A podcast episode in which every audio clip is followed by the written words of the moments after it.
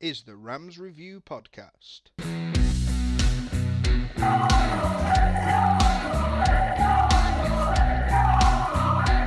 Discussion, insights, interviews, and analysis.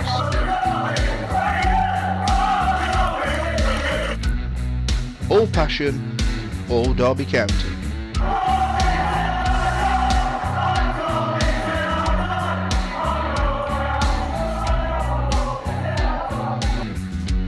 The Rams Review podcast is proud to be part of the Fan Hub 100, where fans come first.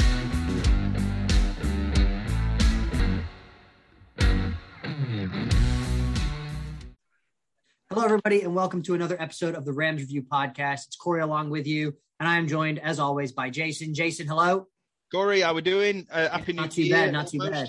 Yeah, happy New Year to you as well. Um, thanks, you know, first time opening up the show on a, on a on a dual one. But alas, Jason, we're not alone. We've got a four man booth with us today because it's myself and you to talk all things Derby County.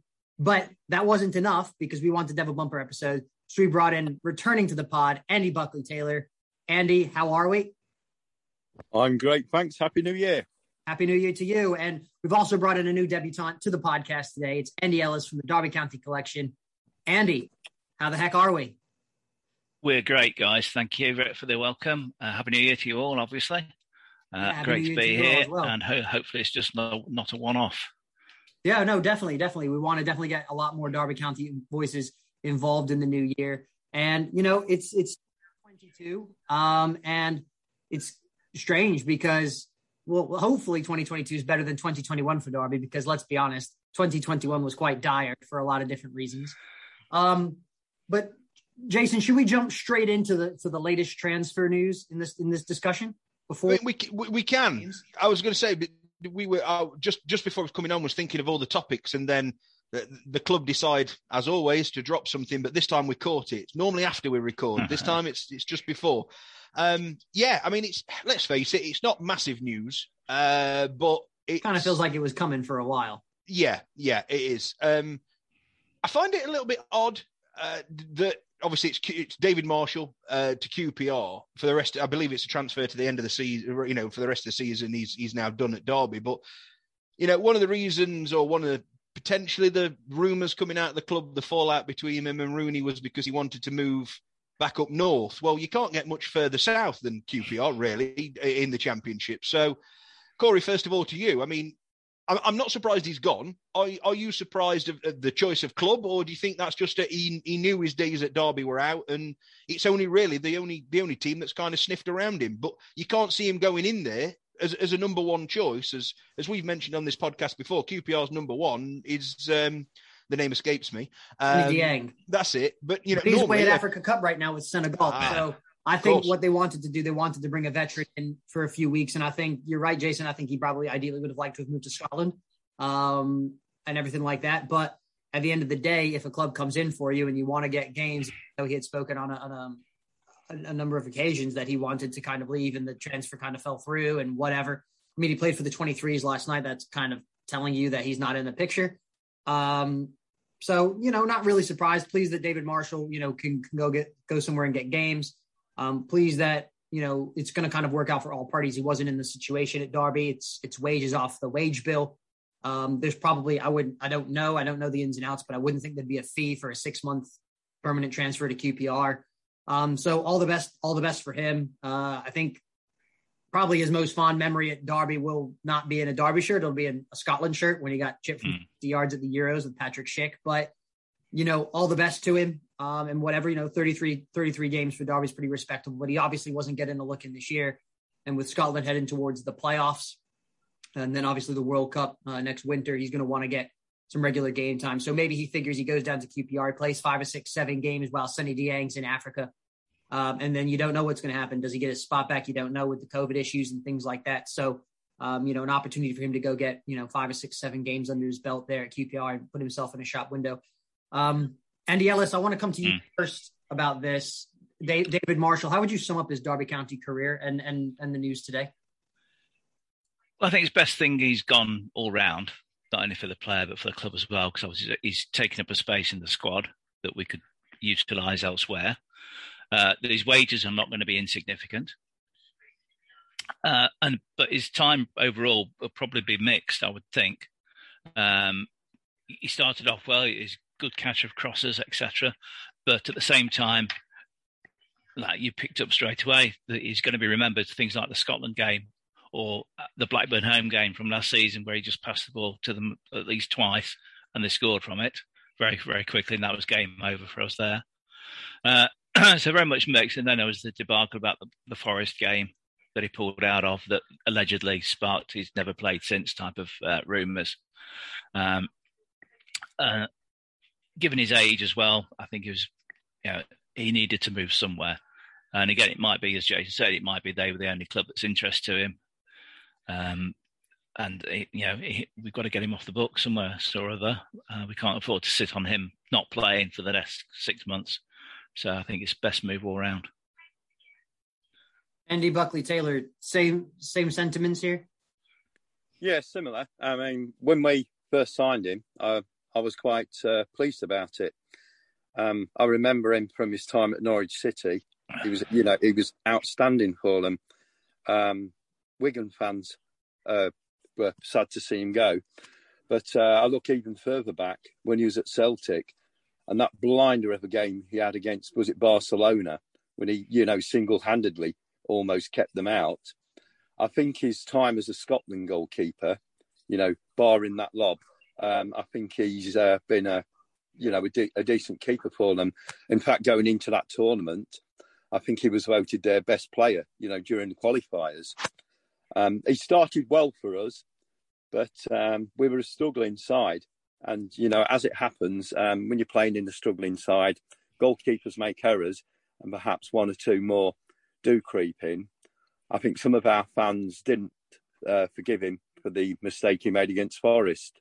You know, you make a mistake against them, and uh, you know uh, players are often never forgiven for them. But uh, I wish him well, and uh, as Andy said, uh, it's a, it's a, it's a wage off the book. It's a squad place that's been freed up, and hopefully Wayne Rooney can do something with what's become available. And and Andy, that brings me to my next point because there are some reported rumors of incomings. I know Rooney said he was potentially close at getting a new um, player in the book, and two names that have come up very recently. Um, one is Ahmed Diallo from Manchester United, the winger, and the other one is Ellis Simms of Everton, formerly of, of Blackpool. Um, Andy Ellis, I want to come to you. What do you make of Ellis Simms and Ahmed, uh, Amad Diallo's uh, transfer links with Derby? Is, there's surely got to be something in it if I've seen the Diallo talk really pick up in the last couple of days, and the Athletic have been pretty bang on recently with with some of their things. What do you make? What do you make about these it's interesting, isn't it? these are these two guys who can't get a game at their respective clubs. Who obviously Rooney has links to those two clubs as well, so you would think there's some some uh, motion involved with those rumours. We can't obviously take both of them because probably in the same sort of position, and uh, yeah, it's one or the other. Um, but it also comes down to things like wages and um, loan fees and things like that because we're not in the game of paying a loan fee. We're not allowed to do that. And the wage structure has to fit within what the EFL guidelines. So there's lots of things have to be in place before we can, you know, if if they're outside of that wage structure, then we can't do it. If somebody, if the parent club wants a loan fee, we can't do it. So it may be not them at all. It may be uh, one of the other players that we've had previously has to come back. That's um, could fill a number of positions. Now, it might not be everybody's popular choice, but for, say, Andre Wisdom, for example, uh, I know he hasn't got a club. He's, he's probably been training somewhere throughout the last six months, but he can do a job for us at right back across the middle. I think he uh, played holding midfield once for Derby as well. I think I was at the game and they stuck him in holding midfield for like a 20 minute spell. Yeah, but he can get tackles in, he can run around. You know, um, he can do that job as well if we need him to. But it might be somebody like that who's who's not associated, who knows the club, can step in. He's, he's been playing for them for the last four or five years. Uh, it's not going to cost a lot of money either. And again, it's just maybe to the end of the season. Maybe it's somebody like that can come in, or maybe one one or the other, or both. You know, one of those two wingers or and Wisdom as well can come in. Yeah, for sure. Jason, I mean, Ahmed Diallo was purchased for a lot of money from Atalanta as a teenager from Manchester United. Um, and, and, granted, they have a lot of, they have a plethora of, of options in wide areas and striking attackers, no less than obviously Cristiano Ronaldo and Jadon Sancho to, to name two of them. Um, so it's not surprising he's not necessarily getting games. He was on the bench last night in the FA Cup game. I did notice that.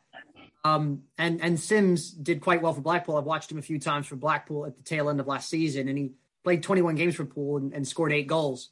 Um, and we've been speaking to some Everton lads and, and some Manchester United um, um, sites and podcasts who have given us a bit of bit of insight into into the kind of players that they are. But when, when you read Jason that Ahmed Diallo was signed for an initial 18 million pounds that could rise up to potentially 35 when you add in all the add-ons.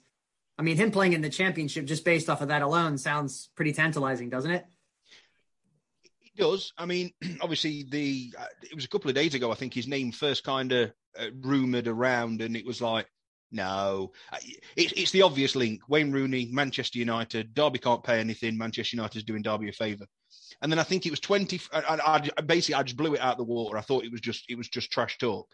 And then 24 hours later, Birmingham City's name kind of floated in as the, you know, kind of the um, they were in advanced talks with him, and I thought, okay, the may maybe Derby are in are in for this uh, because you know that's another creditable Championship team who, who is being linked with.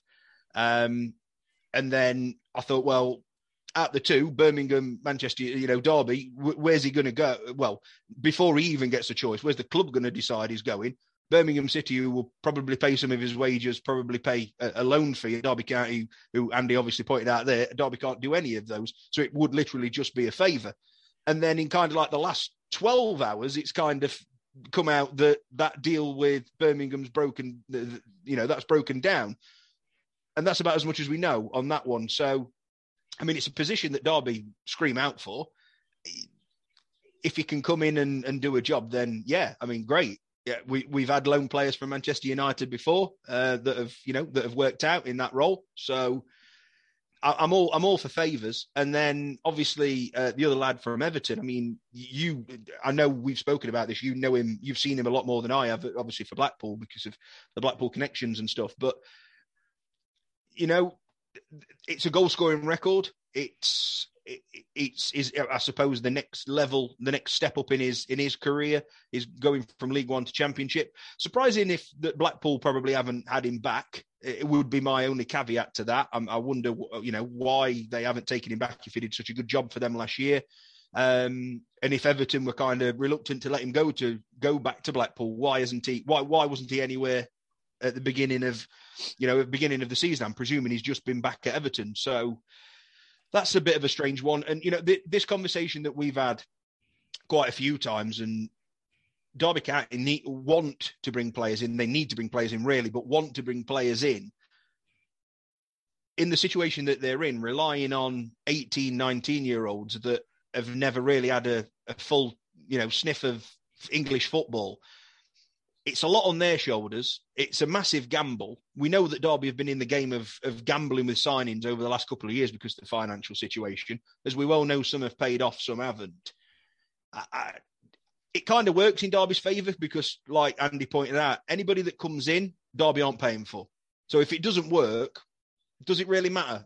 Probably not. If we'd have, you know, be, been signing these players on loan and we were paying a loan fee for them or paying, you know, five grand a week on their wages and, and they, they become a flop, that's a massive, that's a bigger problem. Taking them as a punt when we're tied down as it is, I don't see it being a bad thing. And I, I wouldn't, I wouldn't argue with either of those names coming in, or anybody else that might be in the pipeline for that for that matter. That you know we we don't know about.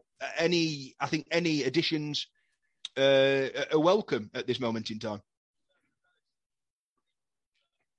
Andy B, do you have similar sentiments here? Is it is it low risk, high reward right now for Derby County in these signings? Because potentially we've seen we've seen both ends of the spectrum, right? We've seen a loan signing come in, absolutely tear it up when we had the three loan signings on the Lampard.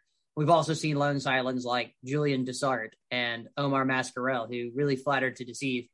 Um, so, what, what's your take on it, Andy? I mean, it, for me, I'm reading there and I read Ahmed Diallo and I see the transfer fee and, and whether he for Manchester United or whatever, it's a lot of money to pay for a teenager.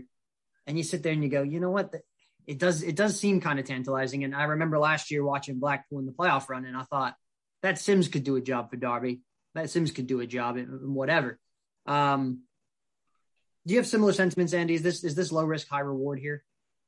It's a free hit, isn't it? Really, um, it's obvious that we need to add something to the attack, and obviously these two players are attackers.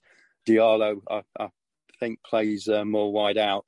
I don't know so much about him as I do Simms because obviously I've seen Simms like yourself playing for Blackpool, and for me, he looks the more likely uh, uh, one to be coming to us. Um, Diallo, you know, as you said, his transfer fee could go up to thirty-five million pounds, and what you got to think is not the, not necessarily what the Manchester United want him to do, but he himself, um, if he wants to be pushing for a first-team place for United, you know, then surely he he's going to be wanting to play for either a lower Premier League team or a, a top half the championship team.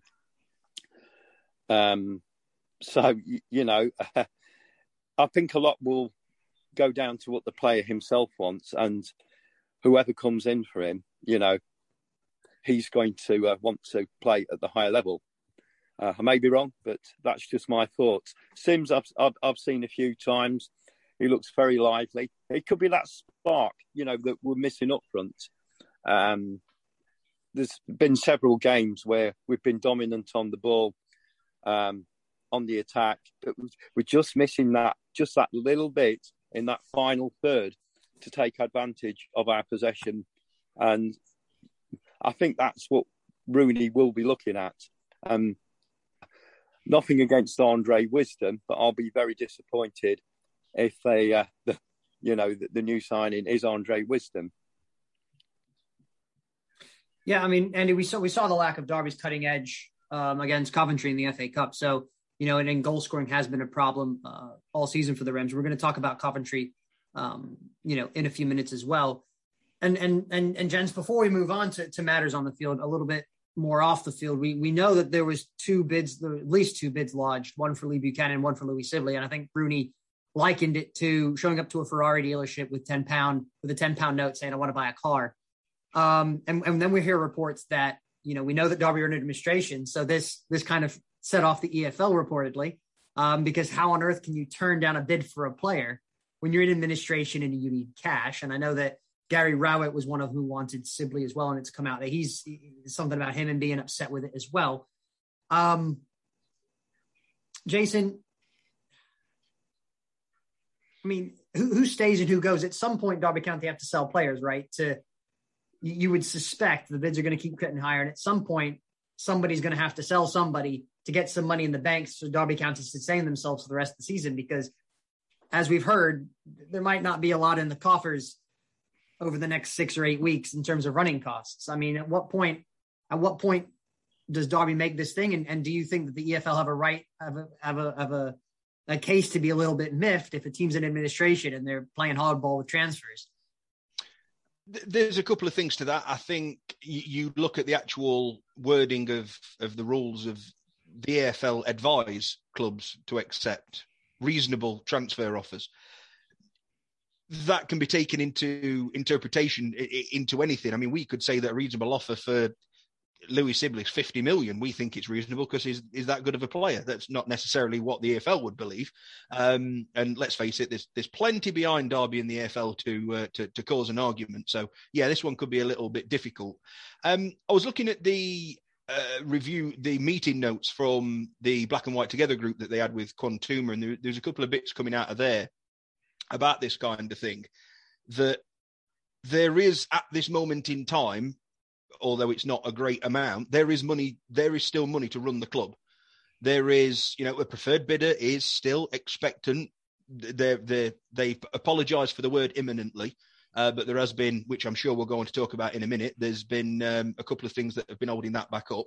But as far as they're aware, there is still a pot to to keep Derby County afloat, and you know, a preferred buyer is very very close which means that at that point they will pay this I think, believe it's a five million pound deposit, um, which obviously will then go towards the running of the club. And it's been announced. I think Rooney himself has confirmed that the contract negotiations with Phil Jagielka and, and Sam Baldock and you know those kind of players, th- that can happen. He's, he's obviously been allowed to bring somebody in.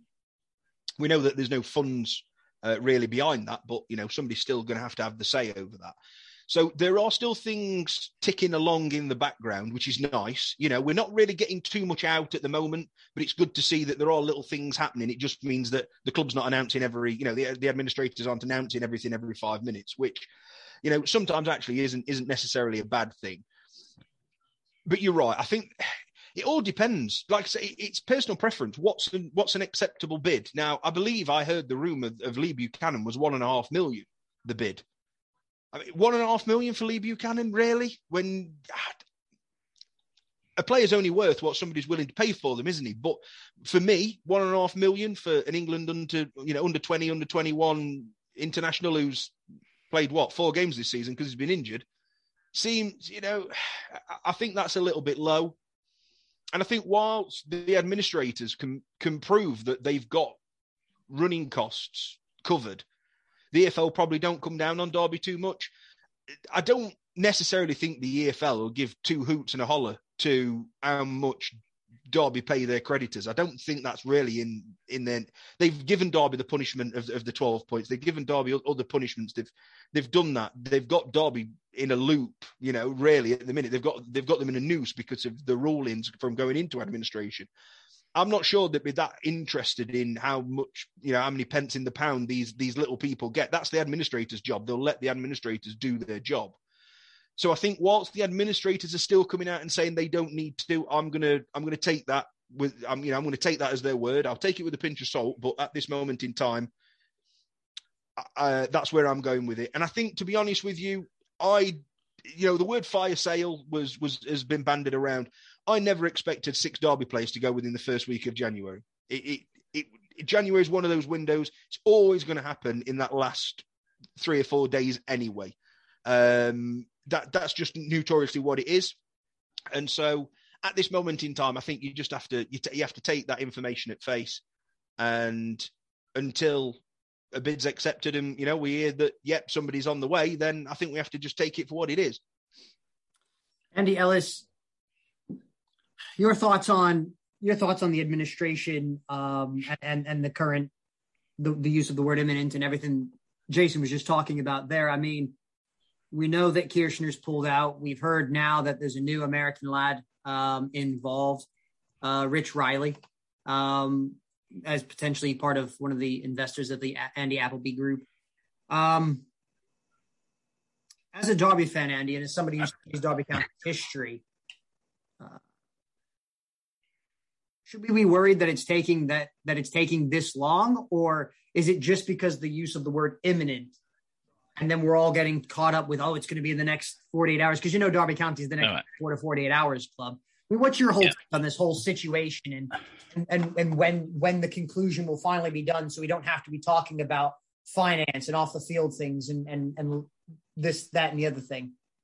All right. Okay. So I was fortunate enough to be involved in one of their meetings with the administrators uh, a month or so ago, I think it was. They are genuine guys. They're not messing about. They're doing the best they possibly can in the circumstances they're faced with. Um, obviously, there was the Kirchner bid. They looked at that quite closely, but the finances of that bid made it um, impractical to go forward with because that was all based over several years, and that's not going to work when we need it now. so that was ruled out at that point. I think the word imminent occurred because there was only one bidder left. That's the Appleby bid. Uh, and that's when imminent was used because they thought that was the only game left in town. That's the one we're going to go with. And we, we're fairly safe. We can name name him, which would have been last Friday, as the preferred bidder, and off we go. Everybody's happy. It's at that point that Mike Ashley name arrived on the scene. Now, the administrators, as far as I'm aware, haven't confirmed that's him, but I think everybody knows it's him. And him coming in so late in, in the day, uh, in terms of the process, last Thursday, Friday, whenever it was, uh, that has has meant everything came ground to a halt very quickly. Because this is the way Ashley's built up his empire. He always comes in last thing with a high, slightly higher bid than anybody else and blows them out of the water uh, and and runs from there. So that's why I think the imminent was yours because it was imminent based on there is only one bidder left. Ashley's come in on the eve of naming that bidder, which I think if you look at the, East Midlands Today TV program, that was changed right at the last minute to the script on that was changed right at the last minute because they had got wind of the Ashley basically coming in at, at that point. So then you got, got the two are now in line with each other and they're going sort of head to head. And it's a case of the administrators looking at that now in terms of weighing up which is the best one for the longer term um, survival of the club. Uh, and obviously, Rich Ryder's name cropped up yesterday as well as being part of the possibly a late entrant into the Apple, Appleby bid, although he may have been there all along, but just not released his name. So those two are neck and neck as far as I can see. And I think that will we'll get a decision by the end of the week, possibly Thursday, maybe Friday during the press conference for the Sheffield United game. Um, but things are moving, as far as I'm aware. Uh, as regards transfer fees, etc., we've already spoken about those. The stadium, as far as I'm concerned or aware, is is sorted, so there's no issue with uh, Mel Morrison getting involved or holding things up. That that I believe in, with both parties involved is, is sorted out now. and ongoing finance, I believe, is also sorted out. There is a mortgage for the this MSD Holdings organisation, who own the mortgage effectively on Pride Park, and they still have a certain amount of wiggle room and money they can loan out before they start getting close to their upper limit of what they can do without you know going over it and getting getting themselves in a mess. So there's still money there that we can call on from them if we needed to. In terms of transfers for this month, uh, or, or, money going forward for this month, uh, I think it's more or less covered. Um, uh, so I think I think we're in a fairly good place, a lot more positive than we were, say, two weeks ago or last week even. We're, in a much better place and a more, and certainly from looking at the minutes from the, the meeting that was released yesterday, I think we're in a lot better place uh, to go forward by the end of this week, unless anybody can tell me differently.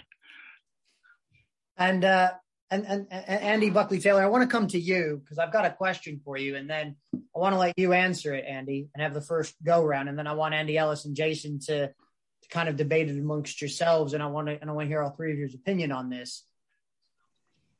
But there's this lawsuit, Andy, handing over the head by the owner of Middlesbrough, Steve Gibson, and the guy who owns Wycombe, the American Rob. I don't I don't know how to pronounce his last name, but the, the Wycombe owner. What do, what do you make of this, Andy? Is this just is this just Gibson upset because he's lost 35 million pounds with COVID 19 playing behind closed doors? The parachute money's run out and you know he's looking it's starting to it's starting to eat into profit margins here. I mean, how, how do you make this? Because if that's a holdup, because I'm assuming that that would be some sort of holdup on the transfer or the the takeover, because a new owner is going to come and expected to pay money, and then all of a sudden I'm going to go to court for something I didn't do for these two other people who want money off of something that may or may not have happened with Middlesbrough going up or Wycombe staying up or whatever. How do you read this, Andy? well, I, for one, obviously don't agree with the action that they're proposing to take. Um, at the end of the day, the club it's it's the club that's being sued rather than Mel Morris. Um, you know, it's uh, how can I put it? They are taking action against Derby County. Mel Morris was the one with the creative accounting, and Derby County are there clinging on for their lives. Here we have two clubs who are, you know, appear to not really give two hoots what happens to this club, this founder member of the league club. Um, all they're interested in is their pockets. Now, if we have a look at it, um, Wycombe Wanderers were promoted to the Championship on the old points per game uh, their season wasn't completed. I know the clubs voted um, to uh, decide the league positions that way, but at the end of the day, it's a pretty flawed system. Um, the whole season hasn't ran, and uh, they were beneficiaries of this you know, system that was brought in. Um, Middlesbrough, Steve Gibson is no stranger to creative accounting himself, although it was totally legal. Um, he did pass off tax losses from the Middlesbrough accounts um, to one of his, you know, other companies. I think there's two ways of looking at the outcome. First of all, this could set a precedent. Now, um, if you go back, if Derby County had fought the same way as Steve Gibson, we could have sued Queen's Park Rangers. Now, I know they got a hefty fine from the league, but we've been fined by the league. Um, so you can look at it that way. It could set a precedent every time a team goes up that's broken financial fair play, could be heading to court and uh, having to pay big money to a team that uh, hasn't been successful due to their um, overspending. Another way of looking at it, the league could just sit back here and say, you know, hold on a minute. Um, let's let Middlesbrough do this. And if Middlesbrough are successful, they take Derby to court, they get the £45 million. This could be um, an extra um, part in making sure teams do stick to uh, the limits. You know, there's the points, um, you get your points deduction, you get your fines, you get your embargoes. But if Middlesbrough are successful, the league could think to to themselves, now these clubs are not going to want to risk another, you know, uh, hefty payout. So, you know, there's two ways of looking at it. Personally, I think all the clubs are members of the league. They're members of the division. The division has decided the punishment, and and that's where I think it should stay at. You know, um, Wycombe Wanderers. That's that one winds me up more than the Middlesbrough one, to be quite honest. Um, they were fortunate to be promoted because the rules were changed, and uh, at the end of the day, they weren't good enough to stay in the championship. Now, what I would really like to see is the actual accounts for last season.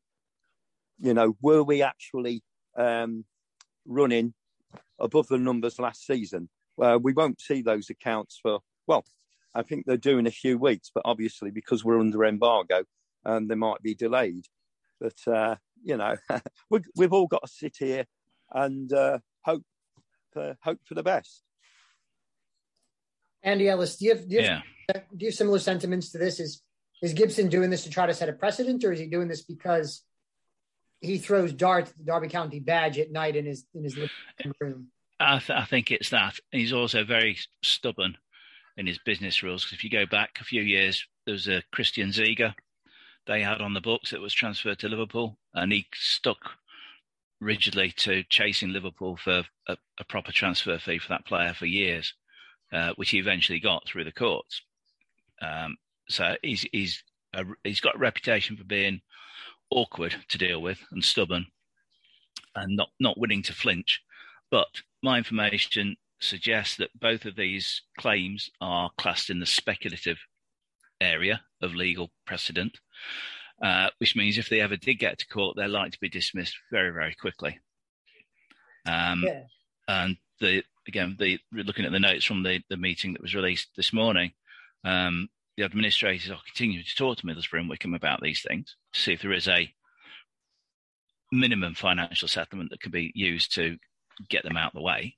But it's not going to stop or hold up any of the bidders. The bidders are both keen to progress and get it sorted out. And if it goes to court, they are fairly confident that um, that these two guys don't have a leg to stand on basically once it gets into the legal area. Because how can you prove that Middlesbrough wanting forty five million pounds that, that they were going to they, they they lost seven out of the last twelve games of that season that we're talking about. So all they had to do was win any one of those seven or draw three of them, and they did finish above us anyway.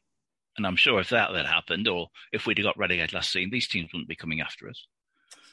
Um, it, it, does seem like when you start throwing in you know the term of football and you talk about you know potential and and and oh this would have happened and, and everything like that and, and, to go back to Andy Buckley Taylor's point about you know Wycombe went up and I know I spoke to Derek McAnthony about that and he felt that Peterborough were robbed because Peterborough were the hottest team in League One at the time when it was stopped.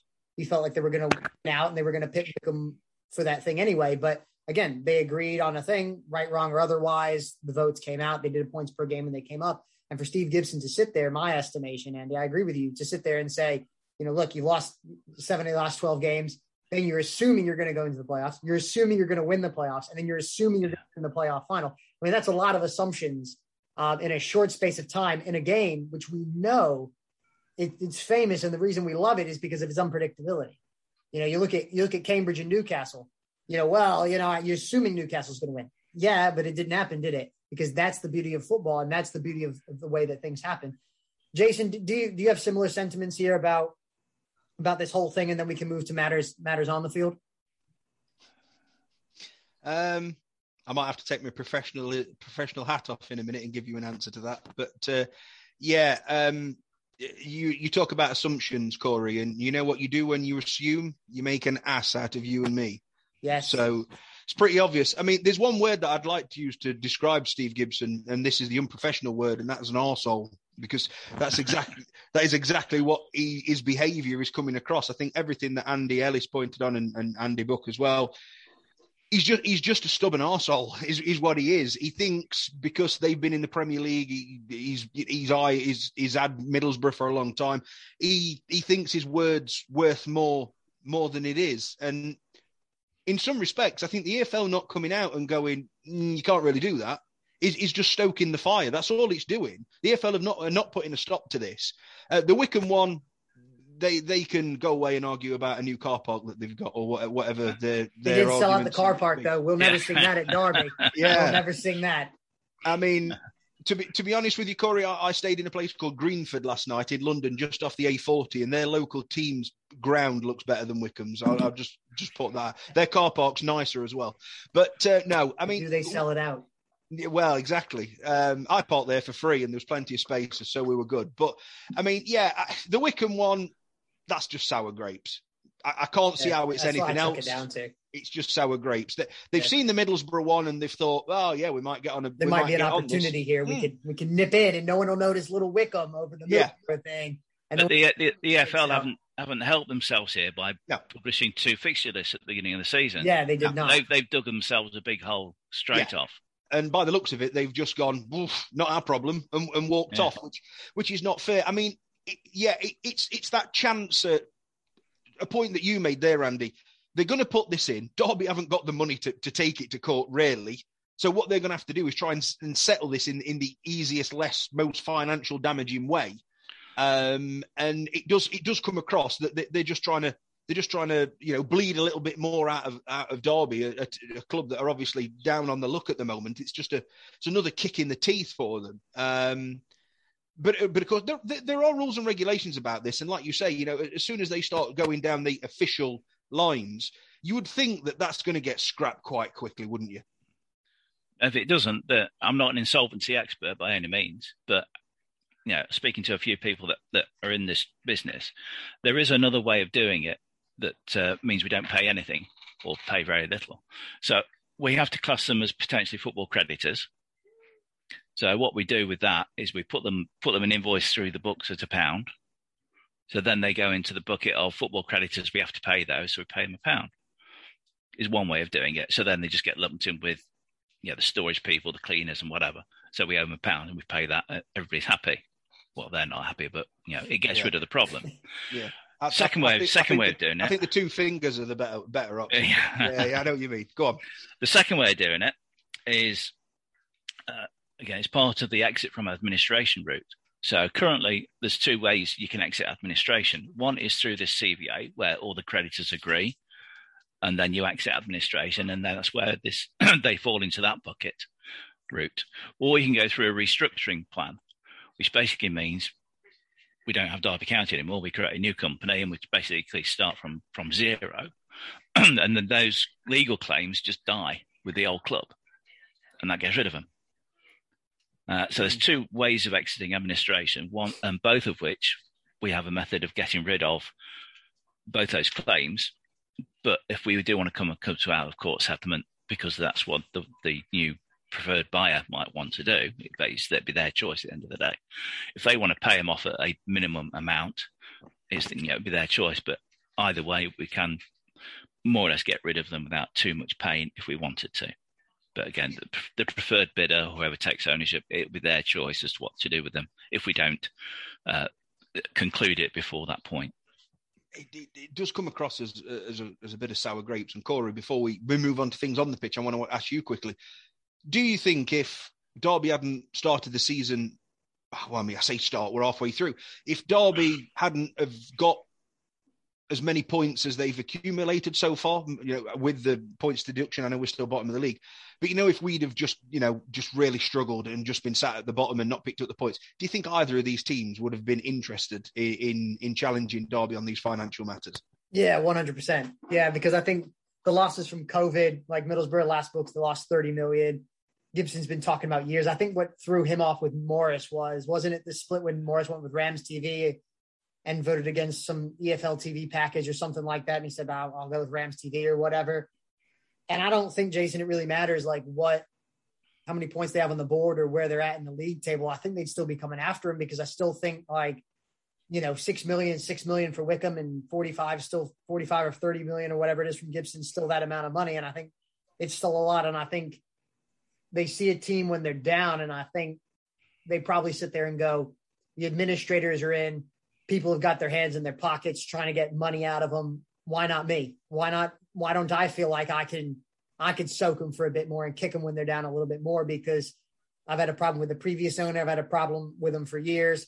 Now they're down. I can keep kicking them because at the end of the day, even if they get relegated, you know, he still he still is going to believe what he's going to believe. So I don't think the league position really believes it, but I do think that we should just stay up just to spite him and back to everything. Yeah, but on, on the same token, though, shouldn't be you would expect if Wycombe can, can appeal against us, you'd expect Peterborough to do the same thing, or, yeah. or whoever finished below Middlesbrough would do the same thing on, yeah. the, on the, using the same arguments. Yeah. It's, a big, it's a uh, big snowball, isn't it? If if anything's ever agreed or accepted, there's just a mass.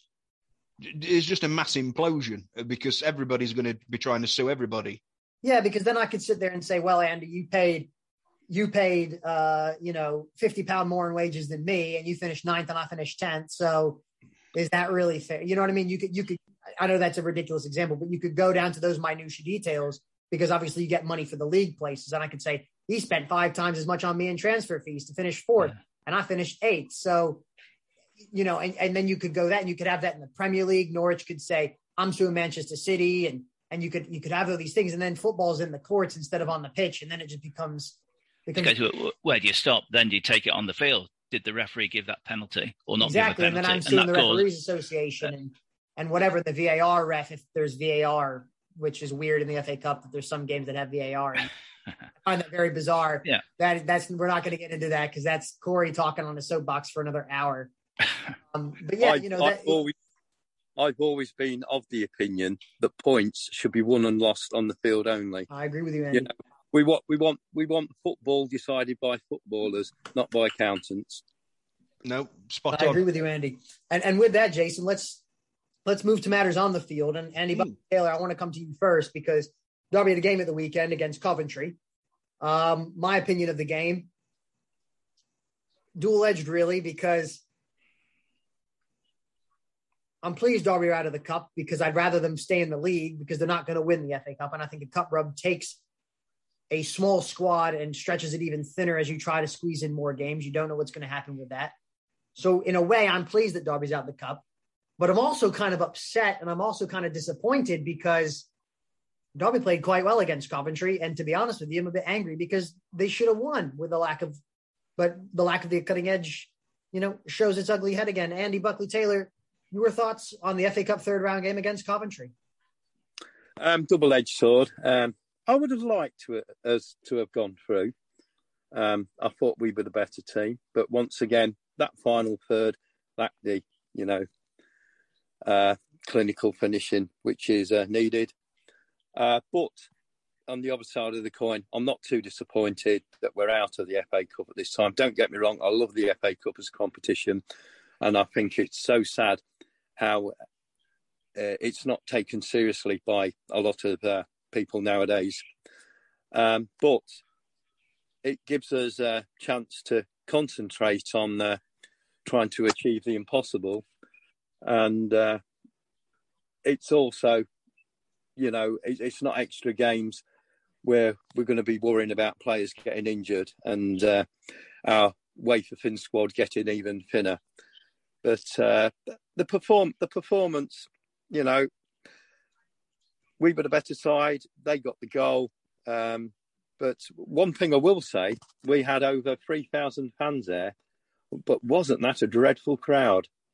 What was the crowd? 8,000? Yeah, it was yeah. like eight, it was like 8,000 or something. And we had, I think we had most of the, we had the entire way in was filled and you're watching it and you're like, Christ, there's nobody there. 30,000 stadium. Coventry every week. I don't think I'd be there either. They... well, I, I wind them up now. I, t- I tell them it's a rugby stadium because it's it's uh, the rugby team are the uh, main uh, tenants now.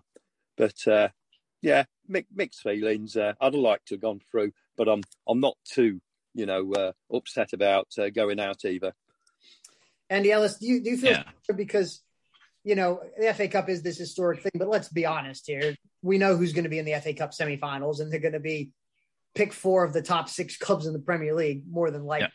Yeah. Um, exactly. Your, your, thoughts on the game and the performance from, from Derby? Because three minutes in, Tom Lawrence has an amazing opportunity to score, and he puts that in the back of the old onion bag, and, and Derby yeah. through the fourth round. Yeah, you, you, can't disagree with, with either of you two that you said before. It's double A sword. We played well enough to win the game, but the old failings of not putting the ball in the net at one end and giving a sloppy goal away at the other end. Again, you end up with Jason Knight up against their centre half at the back post. That shouldn't shouldn't happen. Uh, so what's he what's he doing there? So you know, it's the old failings again that that have caused us problems for two, three, four, five years, however far you want to go back. It's the same issue uh, across to the far post. The big fella on the back post, he's going to do something, and again, missed chances at the other end. Um, for all the good runs that that Festy did down that right hand side, the last ball was missing to find our players you know, he got into some brilliant positions. He ghosted past their fullback every single time, but it was just that last ball that stopped that from being turned into a goal. And we we could have run that won that game quite easily. But on the other hand, like you said, we're out. We've got bigger things to concentrate on. And again, these other teams that are still going through, again, it's, it's the bookings, the suspensions, the injuries that they could pick up along the way may may come back to haunt them. Uh, but I'm not. I'm not too concerned. I mean, we haven't had a good cup run for you know, a long, long time, so it's not likely to be. And we never, yeah, like it's not, say, not a kick in the teeth. It's not like Arsenal, uh, but we're not going to mention that because that was. It's um, like you can predict who who's going to be in the semi-finals right now. You know, yeah. so it's it's becoming a bit of a steady competition really because they they don't play their first teams until they get to the semi-finals anyway. But you know who the semi-finals are going to be, so it's a case of how they get there. And and Jason, Andy mentioned it there, and it was the, I think he was the key man for me at the weekend. It was Festy Ebosele because Fankaty Dabo, the fullback from uh, Coventry, I think I, I've heard rumors that he's not even slept all week because he's just waking up with nightmares of Festy Ebosele running at him because he tried everything. He tried, oh, I pulled my groin, I can't continue. He tried cramp, he tried everything, and he couldn't stop Festy. Festy was insane up until Festy got in in and around the 18 yard box. And then who knows what's going to happen. And I kind of like Infeste Baselli because he's a very exciting player. And defenders are terrified when players run at them. And, and Derby don't have too many players that do that. And that's another point I want to discuss with you, Jason. But Festy Ebosele is essentially the Adama Traore of Derby County. He can just run straight past you. And then his final product is kind of like, it might be good, but it also, I mean, it's either going to go in a row Z. It's going to be one or the other. And, and, and now it's kind of more in the row Z area. But how good was Festy weekend, Jason, bar his final ball? Yeah, everything that you everything that you want.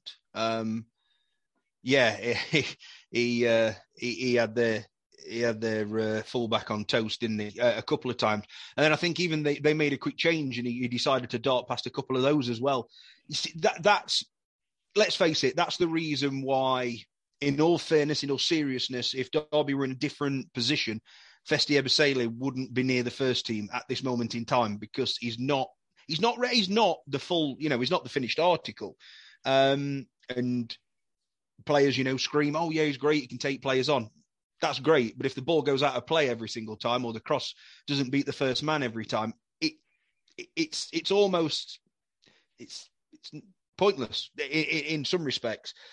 But it's clear it's clear to see where that guy, you know, um, Festin needs to improve on his game, and and if he can, you know, he, he got in there a couple of times and I was screaming. I, I, managed to catch it on the TV somehow. I won't say how, um, but I managed to catch it on the TV, and I was screaming for him to put balls across, and they just they just never came. I think there was there was a couple of opportunities actually. I think one of them where uh, got a shot away. He was in acres of space on the just inside the 18 yard box, and he delayed the ball, uh, which allowed um, Coventry to get kind of the defender to kind of get back in in, in place and and you know manage to manage to block Jozwiak's shot. I think that that's kind of a problem with a lot of Derby's attacking play. It's a bit laboured. It's a bit slow. It's not. It's not one touch. It's not first thought. It's not.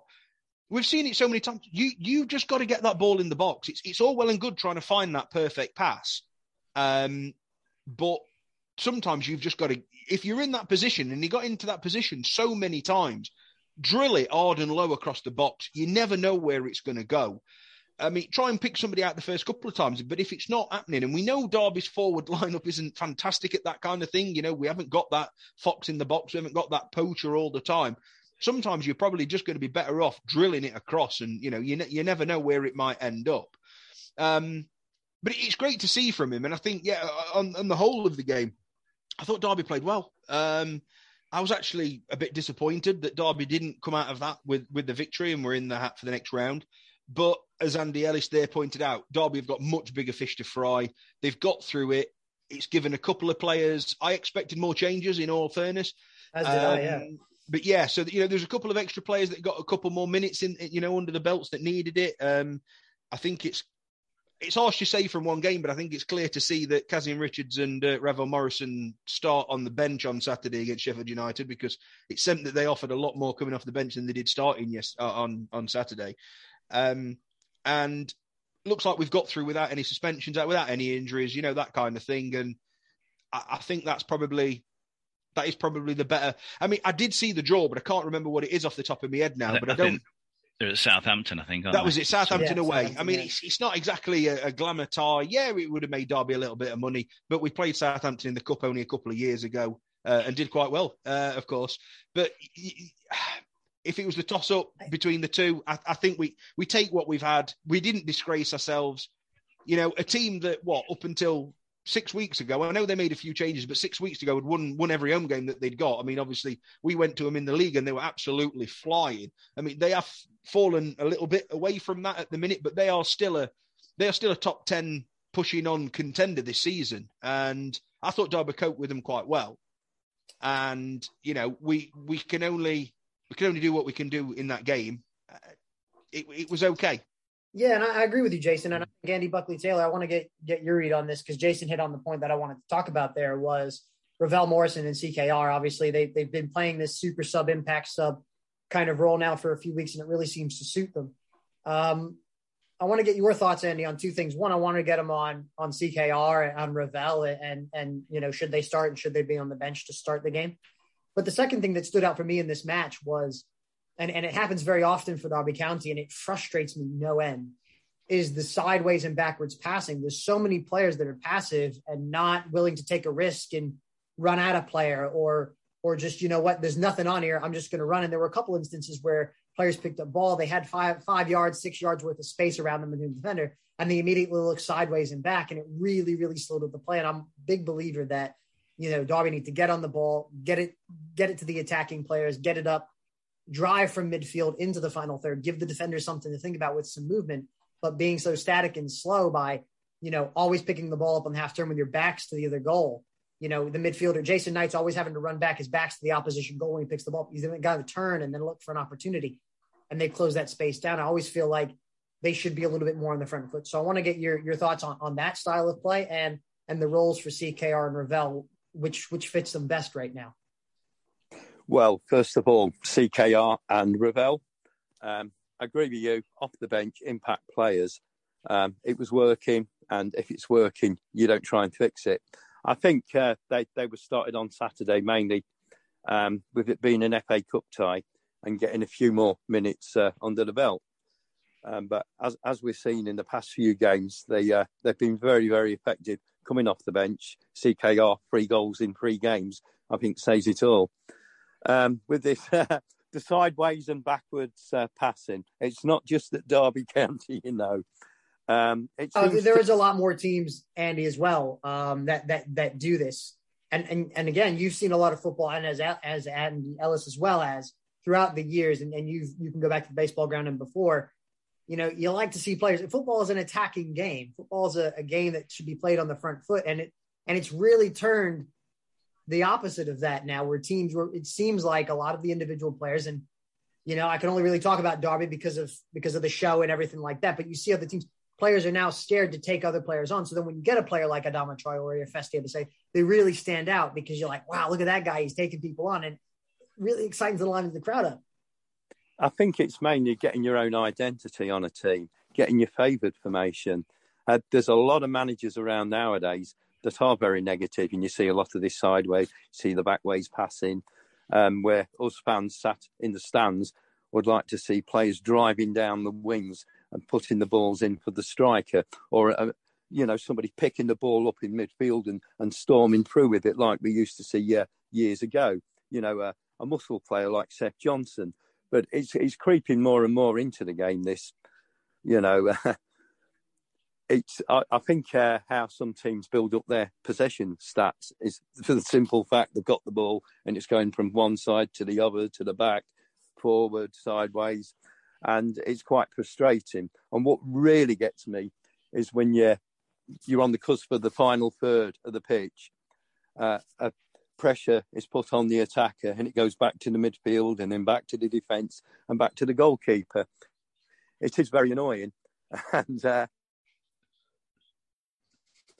uh, uh you know, um, unless uh, we we sign some kind of flair player um, I think we're going to continue to see it for the rest of the season. Andy Ellis, do you? Yeah. Do you, do you see that creeping into the game more? And the other point I want to talk to you about, Andy, is the defense because I was kind of shocked with the team selection that both Jagielka and Davis started. I definitely thought I was bang on. I definitely thought that it was going to be Stearman and Cashin to give him a bit of a rest. So I want to talk to you about the defense, Andy, in addition to the tactics. Surprised about the defensive selection. And the second point to that is Ryan Allsop had a pretty good game. He, he, made a tremendous save late on. Is, is he? Is he? Has he done enough now? Has he solidified himself as Derby County's number one for the rest of the season? All right, we'll start at the top there. So the stats thing, I think that's driven by this new breed of analytical coach or whatever you want to call them that's that crept into the game. You all see them in the stands walking around the laptops. They can see all the heat maps where every player's going, and all of that is building up to this possession stats thing, which they all seem to use as being their their guiding light. You know, the more possession we have, the more chances we're going to create, and all that sort of thing. And the way they do that is going backwards and forwards and sideways, etc. And I think Cocu fell fell into that trap as well. So many many games it was going. Yes, we held the position possession stats, but we didn't do anything with it. Uh, and that you know, drives me nuts. Basically, just get the thing forward. You're not going to score a goal from your own halfway line or passing it back to our goalkeeper for 20 minutes.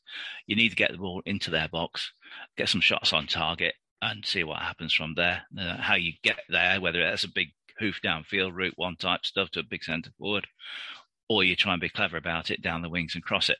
I don't know, but again, this possession stats is is a, is nonsense really. Um, I don't don't go with that. So second one, your defensive lineup.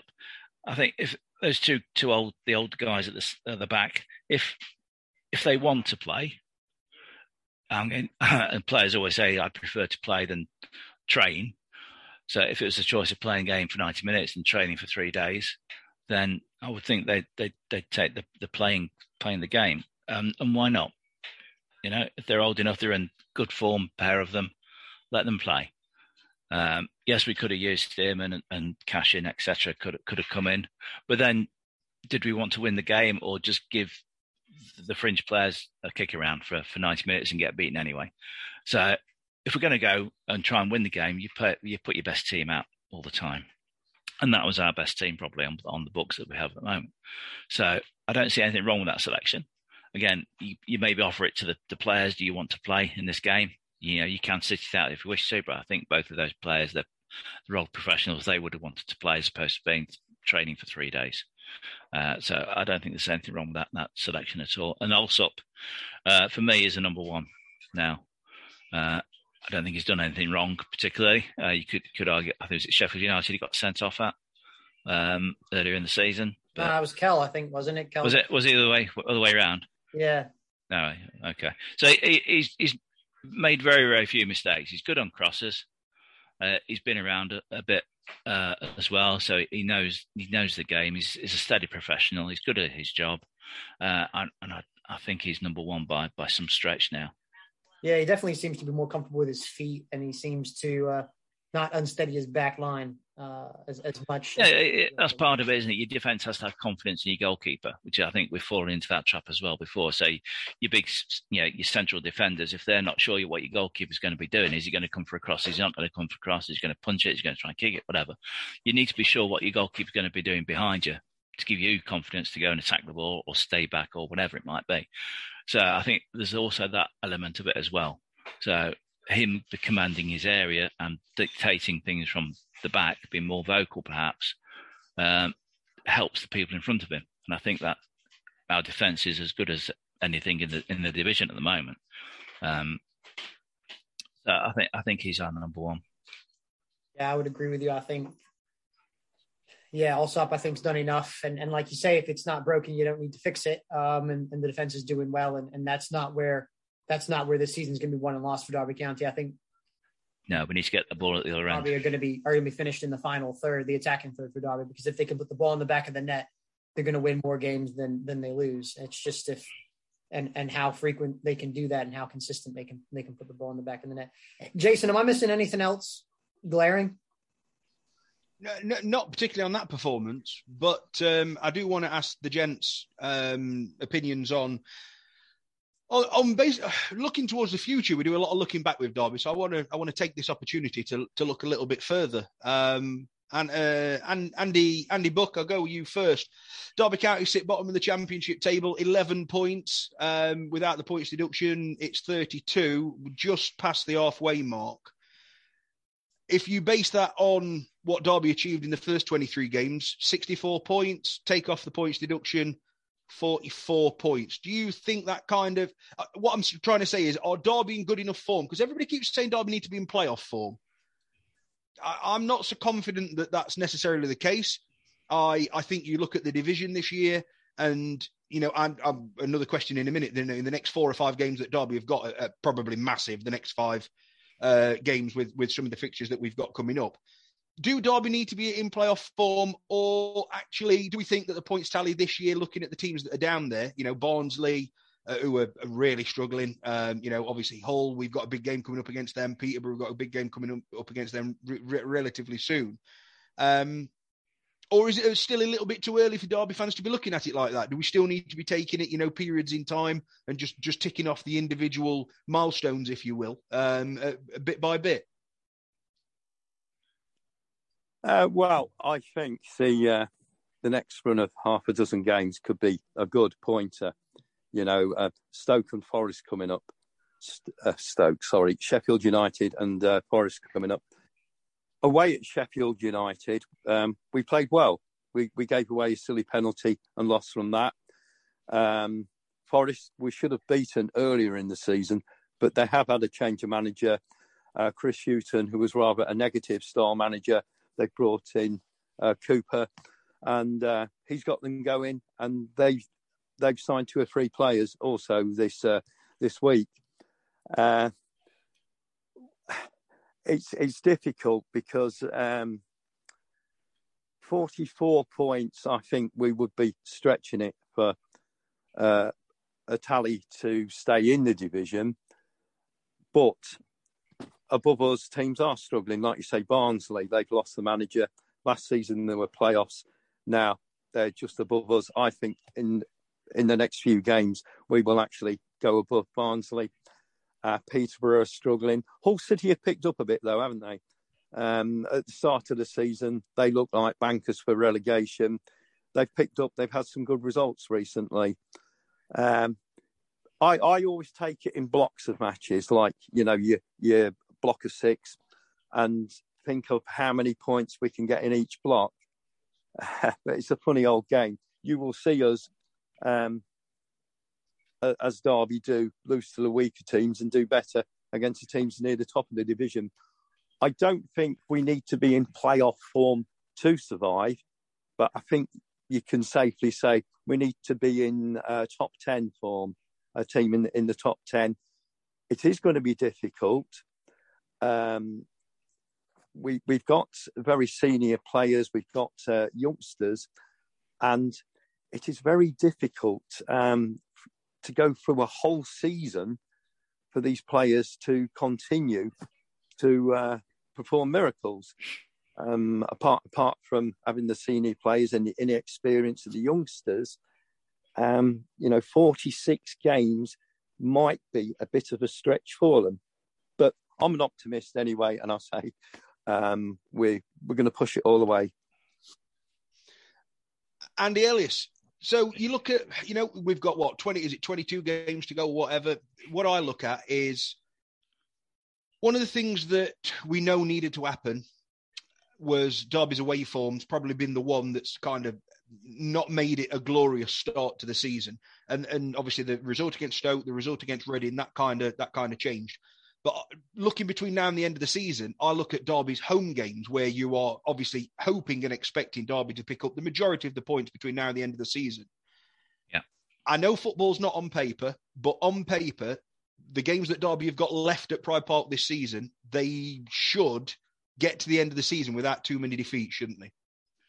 You would hope so. Yeah, I think with with the crowd behind them, which which we are, uh, and have been all season, you would hope that um, yeah, uh, we're not going to lose too many at home between now and the end. Um, and as, as they always used to say, if you win your home games, draw your away games, you're going to win the league. So uh, if we go some way to winning lots of the home games, as many as possible, and then pick them, maybe beat some of the teams around us away from home, and draw. You know, we've got nothing to fear from the top teams because we've been been to their away games and we, we've drawn them. So there's nothing to fear from those. So using that confidence, and again, we're one win away from overtaking Barnsley. So if we can do that sooner, the better. That gives a whole new com- confidence level to to what we're trying to achieve.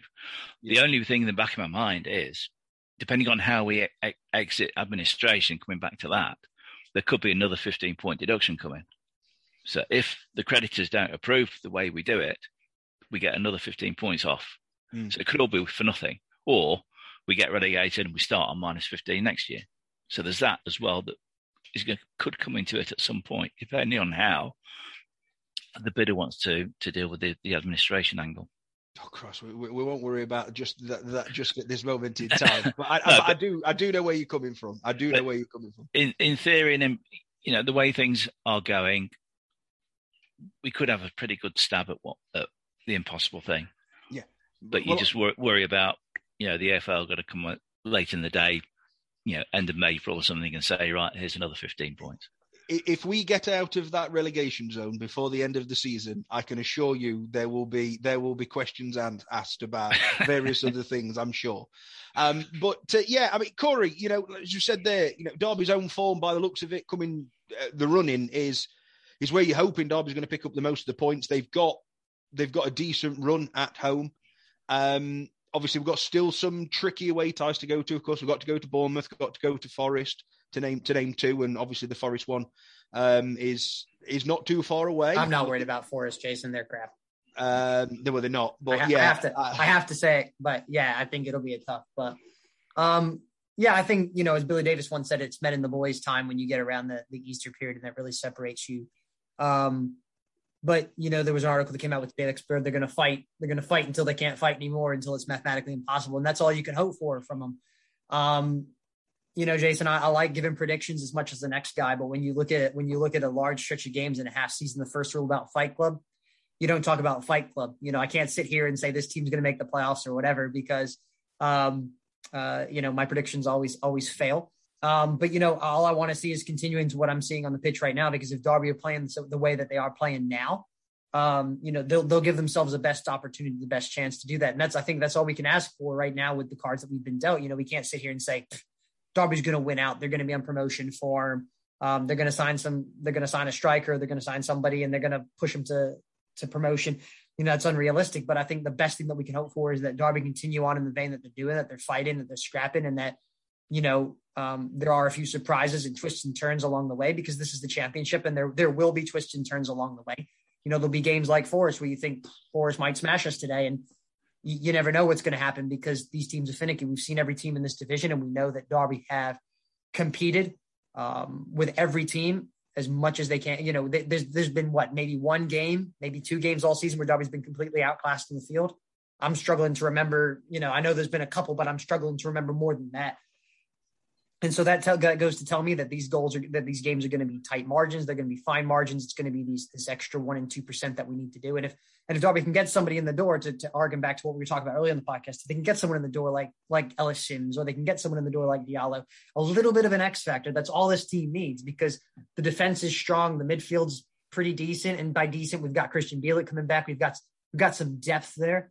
I think what Derby lack obviously are, is width and a, and a, and a forward um, and maybe maybe somebody to sit in behind them as an attacking midfielder, but I'm grouping that in as an attack, um, as an attacker. But I think that Derby Derby have more than enough ability to to get out of this, and I think that the the mentality of this group has surprised me week after week and game after game of how they're continuing to continue to get kicked in the gut and other places, um, and continue to continue to thrive in, in this situation that they're in. The form's picked up. You look at the next five games.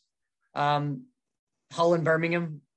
I mean, all these games. The thing is, Jason, all these games are winnable and all these games are losable as well. When when you look at it, you know, you you can have them you can have them both ways. And so, I, I just think that you know, I just want to see Derby County continue to compete, to continue to fight until it literally comes up on the on the teletext on the screen underneath that Derby's been mathematically eliminated from the championship. And at that point, then you start building for next season. You start throwing some more young players in. You seeing who wants to be part of the group next year. But you know, I, am just enjoying it. It's it's a season of no expectations. We've had a lot of we've had very high expectations at Derby County for the past several years. Ever since you know Steve McClaren took over and the expectations kind of elevated, and it's been kind of a slow decline of expectations because you're always just disappointed.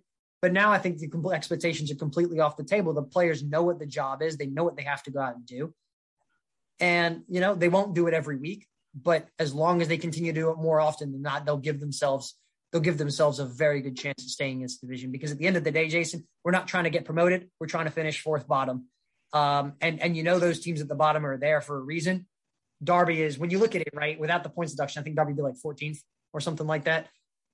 So Derby are better technically in terms of points gained than most of that bottom third. So you would suspect that that bottom third is continue to going to have continue to have poor form. There's going to be someone from the mid table that's going to lose form. I mean, look at Coventry did last six in a row, right? So there'll be other teams that'll adjust, and all Derby have to do doing is just keep chipping away and plugging away. Every game's a six pointer. Just keep crawling back and crawling back as much as you can. Um, and we do have the game in hand as well against Cardiff. Uh, and there's some other teams that again we saw with Rotherham last year. When you get games in hand, you want to have points on the board because some of these teams have had three or four games postponed and it's going to kill them at the end of the season. They have to play three games in a week and they can't make any changes and they can't get out of it. Rotherham couldn't get out of the rot. They couldn't get a goal. They couldn't get out of the rot to, to stop it last season. And that's why we stayed up. So I'm just enjoying the fact that Derby are, are competing and that they're chipping away and that this group of players week after week continues to, continues to, to thrive in, in very, very difficult circumstances. Um, and I think longer term for a lot of these players, it will set them in good stead for their careers, whether at Derby County or elsewhere, because they know what fighting's like, they know what being a back against the wall is like, and they know what it's like in tough times. So, you know, that that's all I hope for because games can go games can go either way. But until you tell me, until I come across and we do an emergency episode about the inevitable, you know, the, the drop or something like that, I'm gonna fully believe that the motorbike's being revved up to jump over that fence, baby. It's happening. Well, me too, because because the performances happening. on the pitch, are, you know, the performances on the pitch are good enough, and I think I think that that is a obviously that is a that is a key thing. Um, guys, we, we've been at this for. Oh, I, am appreciative of everybody's time. You know, we've been we've been going on. Uh, Andy Ellis, you know, we had you on to talk about other things as well as, um, you know, uh, we're, we're, kind of running out of time. We're gonna we're gonna run out of time uh, for tonight, so we'll definitely get you back on uh, very soon to talk about other things. Um, it's been a pleasure to to have you on this time, and uh, yeah, you, are definitely welcome on again when uh, when when you're available. Um, Andy Book, as always, thank you very much for joining in with your insights. It's been a while. Um, thank, thanks for joining on, and we'll we'll catch up with you again probably in the next couple of weeks with the Forest game just being around the corner. We always get together for that one. So thank you very much. We'll see you soon. Cheers, guys. Thank you. Before the next segment, I want to quickly talk to you about the Fan Hub app. Fan Hub are looking to put fans first and change the game, giving back to the real heroes of football, us, the fans. Download the app now from Apple or Google stores and get involved predicting lineups, check in on match days, and check your fan statistics. Compete against fans of our club and other football teams. Let's help get Derby County up that leaderboard. Also, it's a great way to get media content from all creators across the FanHub family, including our stuff at the Rams Review podcast for Derby County. Download today and you can avoid the queue using our unique code. Contact us on social media for more details and check out the FanHub app and website. Before we move on to our next segment, we are proud to announce that we are going to be partnering with two amazing organizations this year. First is going to be Flat Back Four, and the second is Six Yards Out. Flat Back Four provide a wide range of club um, memorabilia with the kind of foosball four guys um, on it as well. Amazing clothing range. They've got some awesome Derby stuff. So go and check them out. And we'll be doing some competition giveaways um, and various different bits and bobs throughout the season. So stay tuned for that. And our second partnership is going to be with the Six Yard Out folks.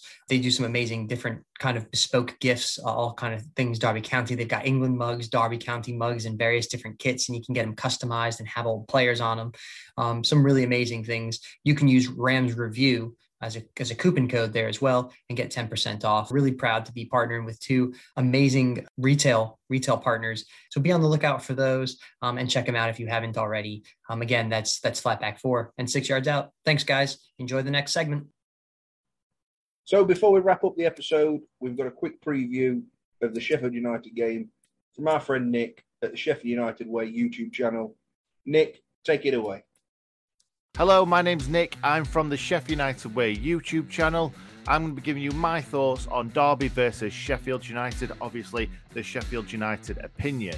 How has the season gone so far? It's been a very up and down season. More recently, it's been up, but, but before that, very, very much down. Under Slav, the football was very tough to watch at times, very slow, very kind of sideways and backwards, having 70 80% of the possession and then conceding a goal in the last 10 minutes and not being able to score, not having too many shots either. Like I say, it was really boring to watch, but Hecky has definitely re galvanized the squad. And right now, they're all playing for each other, which is absolutely great to see. What is the recent form like? In the last four, we've won four games, which is absolutely brilliant. We've just lost in the Cup against Wolves 3 0, which was a little bit gutting, but actually, four wins out of four. Yes, that sounds great on paper, mm-hmm. but we've had a huge break in fixtures with COVID cases with every team that we've played. So, for instance, we, we've not had to call off any games in the league. However, every other team, it seems, in December has. We've, we've had the one on New Year's Day and we had three others in December. So before the Wolves game, the lads hadn't played for kind of two, three weeks. So um, yeah, really, really difficult time for them at the moment. So hope, but hopefully we can pick off where we left off in the uh, in the league. Obviously, four wins in four, like I said. Uh, but before that, yeah, it was it was bad times. It really was. What are your thoughts on the manager? Paul Heckingbottom has been an absolute breath of fresh air he's got the lads playing for him and for each other, which what seemed to be Slav's problem really. Slav was trying to put square pegs in round holes, playing strikers out on the wings, uh, playing players completely out of position. It, it, was it was tough to watch. It really was. But Heke has got them playing three-five-two again, which is what what these players have been kind of used to under Chris Wilder. Now, I'm not saying that we should be playing that forever. But all these players are geared towards playing 3-5-2, two wing backs getting high up the field and uh, and creating wide overloads. And um, we've gone back to that, and it really wasn't difficult to get the players playing for him because he just went back to how they enjoyed playing football. Who are your key players? I've picked out four, one of which isn't going to be playing, which is great for you guys. Our most dangerous player is Morgan Gibbs White, and it has been all season. And he's injured. He's gone back to Wolves to be assessed on that injury. So, unless anything miraculously happens, he won't be playing in this game, which is a massive, massive plus for Derby fans, a massive negative for the Blades. Uh, but yeah, that, that's going to be a big one that we've got to like fill that hole that Morgan Gibbs White has kind of left with getting injured. Uh, it could be Iliman Ndiaye. He was the start of the show against Fulham, and I think he's our most talented on the ball players. Um, but he doesn't start every game. He's still young. He's still raw. Um, but he certainly can be a key player if he's on form. Uh, I might be biased, as David McGoldrick is my favourite player by far, but he has been a key player for us in certain games this season, creating goals, scoring goals. But his only problem is he kind of tends to miss the easier chances and scores the harder chances. Um, and, and, with two big misses against Wolves uh, the weekend, let's hope that David McGoldrick is back on form for this game. And obviously, I'm going to be talking about Billy Sharp. I know you guys don't like him, uh, but Billy Sharp is a big game player, and I expect him to start in this game. Um, he's not been fantastic of late. He did really, really well at the start of the season. Didn't score too many, but created loads and loads of goals. Um, but in recent times, he's missed a lot of chances. But I still think that he's going to start in this game. And uh, if we get a penalty, he's going to slam it in the back of the net. I'm absolutely sure of it. How will you line up against the Rams tactically? We will absolutely play the 3 5 2 formation, as I've said earlier. We will be getting those fullbacks pushed up as high as possible. We will be getting midfielders into kind of like the, the wide areas, trying to create those overloads, kind of trying to get those one twos going, get into the byline and getting those crosses in. But actually, I'm saying this, but it's very, very difficult to say because we're not 100% sure who's going to be fit. We're not 100% sure who's going to be COVID free. So we'll have to see. But that's how we will play the game. We won't be playing no 4 3 3 like Slav did, like I said earlier, with strikers playing on the wings and players play out of position. We will be playing to our strengths. And obviously, that's that's how every club wants to play. So 3 5 2 uh, with getting those wide overloads going. What are your strengths? I think, first of all, the unity of the team is the biggest thing for me right now. It feels like we've got our club back. It feels like the players are playing for the fans as well as the manager, as well for themselves and their teammates, uh, which is just spectacular to watch. Like, we all season, we've been watching terrible football and, and a group of players that don't really care. That's what it seemed like. And it seemed like Paul Heckingbottom coming in has really, really got this team, like I said earlier, galvanised, and it's great to see. And again, I'm just going to be saying the same thing. Strengths. Uh, it's not specifically one player or, or uh, a group of players. It's all of them. It's really the way that we play. And like I said, getting those one twos going down the wing, getting some crosses into the box, um, creating. Well, we've not got the quickest team. We really haven't. But the way that we move the ball, the, the pace at which we move it, uh, the movement off the ball as well is, is great. Where can Derby hurt you? I've got to say, our defence has been a massive weakness all season, and the goalkeeper. However, Wes Foderingham has come into the goal and he's been great. So the goalkeeper's not really a massive problem at the moment. Um, the defence could be. We didn't play particularly well against Wolves at the weekend, um, but they've been great as of late. They really have. However, we've really missed Ben Davies in that left centre back spot because Ben Davies has been missing for quite a while due to personal issues, and we've not heard anything else other than that. So Jack Robinson has been deputising in his place, um, but he's made loads and loads of mistakes. So I think if if Derby are going to get anything kind of going in this game, it has to be down that left hand side because that is where we are weakest. And really, probably the biggest weakness that we've got is Morgan Gibbs White not playing in this game because it definitely makes the team weaker. What are your thoughts on the Rams? despite what's going on off the pitch, the players are doing fantastically. I thought at the start of the season, or just before the start of the season, when when I saw that you'd only got a few players and you were trying to bring in lots and lots of players on freeze and and stuff like that, I thought, oh, Derby's got no chance of winning any games this season. Um, but you've been great. You've been great to watch. It's actually nice and, and refreshing to see a team that have been depleted off the pitch actually playing for the club because you've seen it so many times where players aren't getting paid and this, that, and the others going on off off the pitch, and then the players just kind of aren't bothered. But they are. They're, they're obviously showing that they are. And I think Derby's become a lot of fans' second side in the championship because of how they've gone about their business. It's just about taking accountability and just saying like, we're going to try and do as well as we can even if we finish bottom, let's try and win as many games as possible. And really, you've put yourself in the best chance to stay up. Like, if everybody around you keeps losing, you keep winning, there's a chance.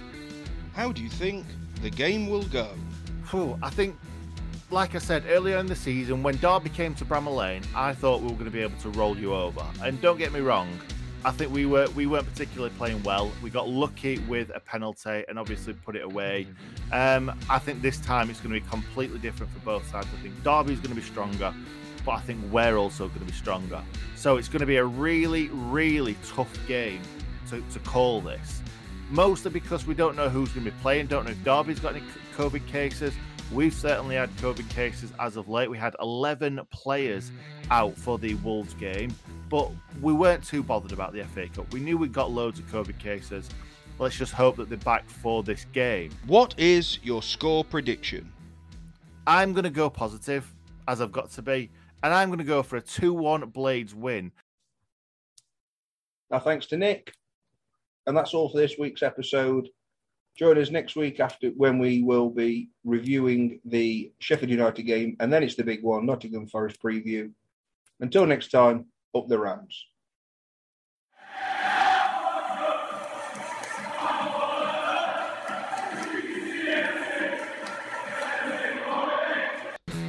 Thank you for listening to the latest episode of the Rams Review podcast.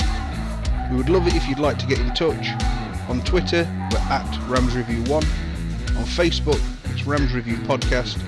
Or you could drop us an email, ramsreview at hotmail.com. Until next time, up the Rams. The Rams Review Podcast are proud to be part of the Fan Hub 100, putting fans first.